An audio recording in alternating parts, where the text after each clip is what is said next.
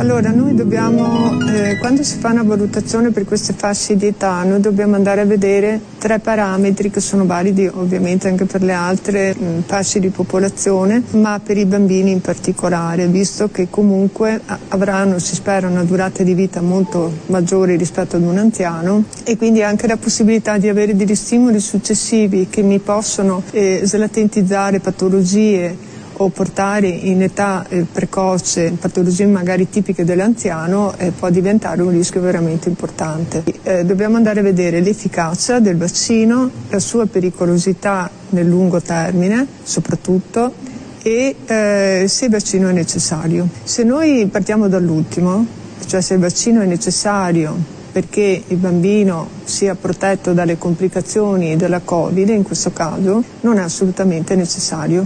Cioè, questo è categorico. Penso che lo sappiano dicono... tutti che i bambini non si sono ammalati in forma grave. Esattamente, quindi le, le, statistiche, quindi i dati epidemiologici ci dicono che i bambini hanno un rischio di, di morte, quindi decessi, che è tendente allo zero a livello mondiale.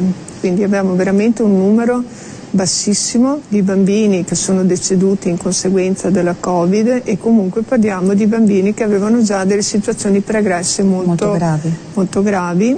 E quindi si parla di eh, cofattori nella, nel, nella causa del decesso. Ecco, Ma i bambini possono portarlo, possono trasmetterlo ai genitori, ai nonni, quindi sì, è allora... questo che eh, gli si imputa in sostanza, di veicolare il, il, virus. Questa è una delle motivazioni per, quali, per, le quali si vogliono vaccinare i bambini. Però attenzione, la popolazione viene vaccinata perché si interrompa la trasmissione del virus e questo vaccino non lo fa di suo non ha nessuna possibilità di andare ad interrompere la trasmissione del virus, per cui cade il presupposto principe per cui noi stiamo vaccinando tutta la popolazione, che è quella di ottenere un effetto gregge. Allora, come ho detto prima, l'effetto gregge non è possibile con la vaccinazione, in particolare con questa che è con un virus RNA che tende a farmi rapidamente vaccino resistenza, per cui noi più vacciniamo, più facciamo vaccino resistenza. Ecco, quindi non potremo mai essere in grado di interrompere la trasmissione del virus e quindi l'epidemia con una vaccinazione di questo tipo contro questo virus.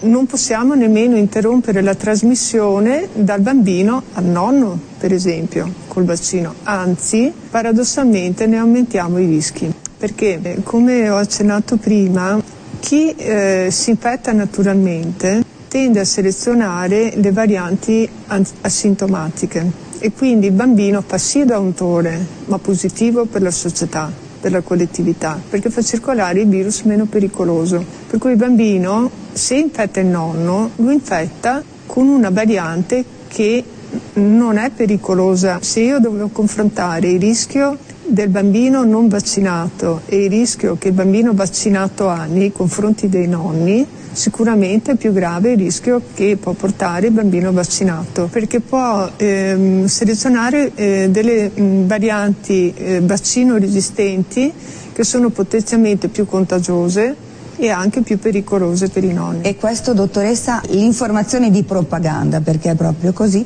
sostiene che se ci vacciniamo tutti avremmo eh, risolto il problema e quindi saremmo tutti no.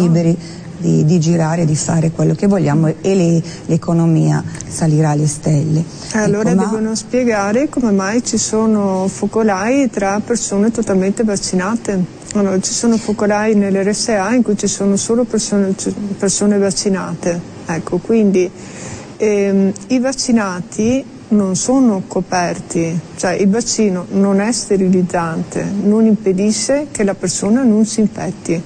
Si possono infettare vaccinati tra di loro, non vaccinati, cioè i vaccinati possono infettare i non vaccinati, succede molto spesso e quello che si è visto purtroppo, almeno dal, dall'ultima letteratura che ho avuto modo di studiare, i vaccinati hanno addirittura una carica virale più alta per un ecco. meccanismo ben preciso che si chiama potenziamento dipendente dall'anticorpo intrinseco, cioè che mi porta a una replicazione incontrollata del virus. Vorrei essere libero, libero come un uomo, come un uomo che ha bisogno di spaziare con la propria fantasia che trova questo spazio solamente nella sua democrazia. Che ha il diritto di votare e che passa la sua vita a delegare. E nel farsi comandare ha trovato la sua nuova libertà. La libertà non è stare sopra un albero, è neanche avere un'opinione. La libertà non è uno spazio libero, libertà è partecipazione. La libertà non è star sopra un albero, non è neanche il volo di un moscone. Spazio libero, libertà è partecipazione.